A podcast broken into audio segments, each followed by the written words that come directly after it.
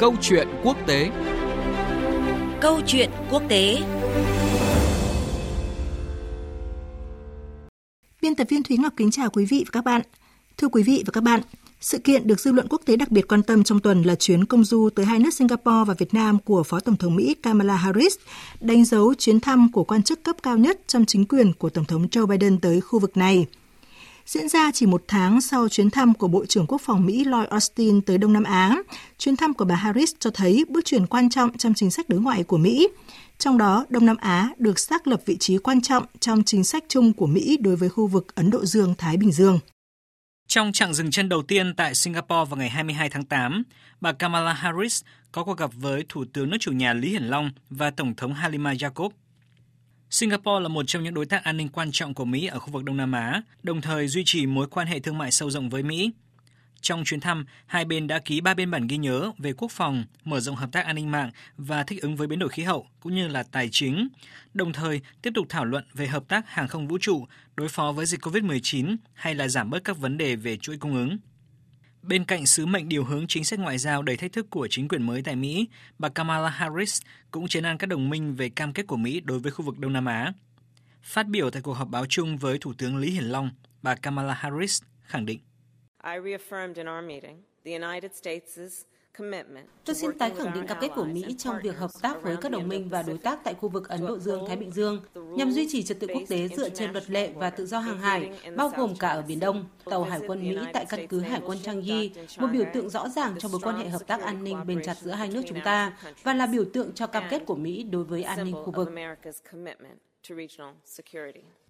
Sau khi rời Singapore, bà Kamala Harris thăm Việt Nam từ ngày 24 đến ngày 26 tháng 8 và đã gặp Chủ tịch nước Nguyễn Xuân Phúc, Phó Chủ tịch nước Võ Thị Ánh Xuân và Thủ tướng Phạm Minh Chính để thảo luận về các vấn đề song phương và khu vực. Tại các cuộc gặp, bà Kamala Harris khẳng định Mỹ ủng hộ một Việt Nam vững mạnh, độc lập và thịnh vượng, tiếp tục đổi mới, mở rộng hội nhập quốc tế, đảm nhận vai trò ngày càng quan trọng trong ASEAN và khu vực bà Kamala Harris đã cùng với các lãnh đạo Việt Nam trao đổi về tình hình quốc tế và khu vực, khẳng định vai trò trung tâm của ASEAN trong vấn đề Biển Đông, Mekong, Myanmar,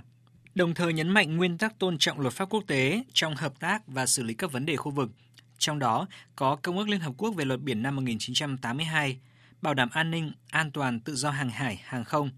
Bà Kamala Harris đã thông báo Mỹ viện trợ thêm 1 triệu liều vaccine COVID-19 để hỗ trợ phòng chống dịch tại Việt Nam – Bà Kamala Harris cũng đã tham dự lễ khai trương văn phòng khu vực Đông Nam Á của Trung tâm Kiểm soát Bệnh tật Hoa Kỳ tại Hà Nội, cho thấy ưu tiên cao của chính phủ Hoa Kỳ trong hợp tác với khu vực về y tế nói chung và kiểm soát dịch bệnh nói riêng. Câu chuyện quốc tế cùng nhìn lại những diễn biến quốc tế nóng trong tuần. Thưa quý vị và các bạn, sau nhiều năm giảm ưu tiên đối với khu vực Đông Nam Á, các chuyến thăm liên tiếp của các quan chức cấp cao trong chính quyền Tổng thống Joe Biden đang chuyển đi thông điệp, nước Mỹ đã quay trở lại. Vậy nhìn từ chuyến thăm của bà Kamala Harris tới Đông Nam Á, có thể thấy gì về vị trí của khu vực trong chính sách Ấn Độ Dương-Thái Bình Dương của Mỹ? Đây là nội dung cuộc trao đổi với nhà báo Phạm Phú Phúc, chuyên gia phân tích các vấn đề quốc tế ngay sau đây. Xin chào ông Phạm Phú Phúc ạ. Vâng, tôi xin kính chào quý vị đang nghe đài và biên tập viên Thúy Ngọc. Thưa ông, chuyến thăm Đông Nam Á của Phó Tổng thống Mỹ Kamala Harris diễn ra chỉ một tháng sau chuyến thăm của Bộ trưởng Quốc phòng Lloyd Austin tới khu vực này. Vậy thì nếu so với cái chuyến thăm của ông Austin ạ, thì uh, kết quả chuyến thăm của bà Harris có cái sự khác biệt như thế nào ạ thưa ông? Vâng, đây là hai quan chức cấp cao nhất của Mỹ tới thăm khu vực Đông Nam Á dưới thời của Tổng thống Biden. Và hai con người ấy họ giữ các trọng trách khác nhau trong chính quyền của ông Biden. Vì thế nên mục tiêu chuyến thăm Đông Nam Á lần này của họ cũng hoàn toàn khác nhau. Nhưng tự chung lại, tôi có thể khẳng định rằng chuyến thăm của cả ông Bộ trưởng Quốc phòng Austin và bà Phó Tổng thống Mỹ Harris vừa qua đến khu vực Đông Nam Á đã thành công như cái mục tiêu họ đề ra. Thứ nhất ấy, là với ông Austin thì ông ấy đã làm cho khu vực Đông Nam Á hiểu được cái cam kết của Mỹ là đứng lâu dài có được vị trí trở lại với khu vực Đông Nam Á. Thế còn với bà Harris thì cái mục tiêu của bà ấy đặt ra trong chuyến thăm này đó là ba mục tiêu lớn. Thứ nhất là về y tế toàn cầu, thứ hai là quan hệ đối tác kinh tế và thứ ba là trật tự an ninh trong khu vực này thì cả ba cái đó bà Harris đã làm tốt và chứng tỏ cho Đông Nam Á thấy được rằng Mỹ thực sự muốn quay lại và muốn gắn kết lâu dài với Đông Nam Á.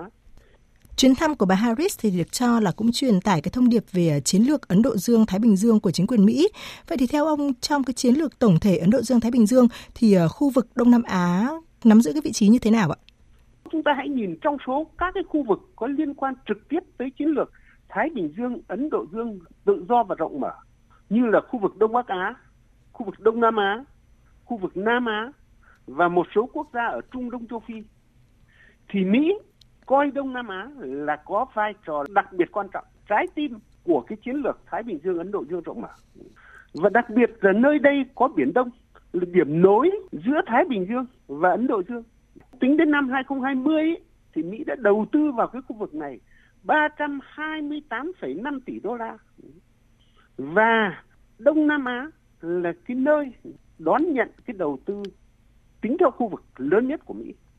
Tôi nói như thế để thấy rằng là Mỹ cũng rất cần phải bảo vệ cái nguồn đầu tư của họ. Vì thế cho nên một đấy là một trong những lý do người ta coi Đông Nam Á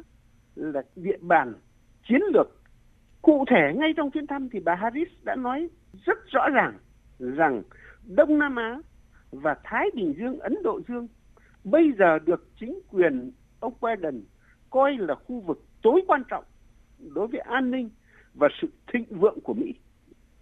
Và chúng ta cũng hiểu rằng đây là nơi tranh giành ảnh hưởng của các nước lớn và là nơi có cái vị thế địa chiến lược về hàng hải, về tài nguyên, về kinh tế và thị trường rất lớn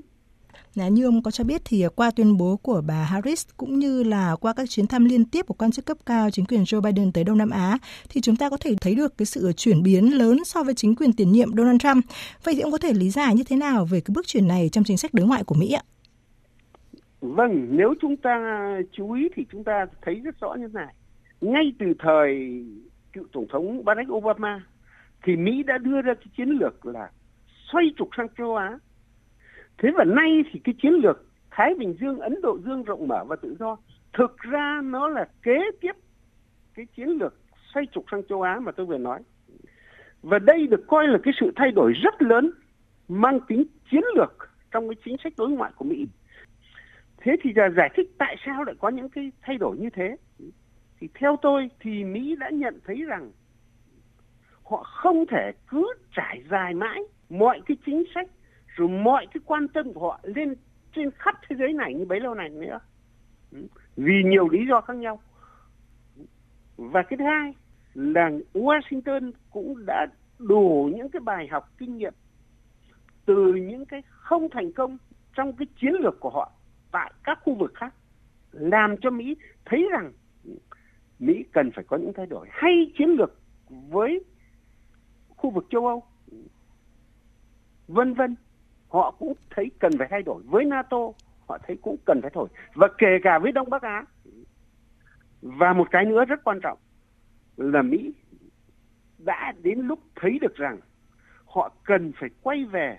xây dựng và phải củng cố những cái lợi ích thiết thực, những cái lợi ích sát sườn của họ. Không chỉ có kinh tế không, mà kể cả vấn đề trật tự an ninh của nước Mỹ nữa. Hơn bất kỳ nơi nào khác Thái Bình Dương và Ấn Độ Dương là nơi để Mỹ dễ dàng kiềm chế các đối thủ của mình nhất. Vì những các cái đối thủ của Mỹ, thí dụ như Trung Quốc, thì đấy là nơi mà cả hai quốc gia đều nằm ở đấy. Xin cảm ơn ông Phạm Phú Phúc với những phân tích vừa rồi. Thưa quý vị và các bạn, Đông Nam Á có vị trí địa chính trị quan trọng nằm ở trung tâm của Ấn Độ Dương-Thái Bình Dương, là giao điểm của hai trong số những tuyến hàng hải nhộn nhịp và quan trọng nhất thế giới – Đông Nam Á cũng được xem là vùng đệm quan trọng để các cường quốc bên ngoài khu vực thiết lập tầm ảnh hưởng cũng như triển khai các chiến lược lớn. So với chính quyền tiền nhiệm của ông Donald Trump, chính quyền của Tổng thống Joe Biden đang thúc đẩy mạnh mẽ chính sách kết nối với Đông Nam Á. Một số ý kiến còn nhận định trọng tâm ngoại giao của Mỹ trong nửa đầu năm nay là châu Âu, còn Đông Nam Á sẽ chiếm trọn chương trình nghị sự của nửa cuối năm 2021. Chương trình Câu chuyện quốc tế hôm nay kết thúc tại đây. Hẹn gặp lại quý vị và các bạn trong chương trình tuần sau.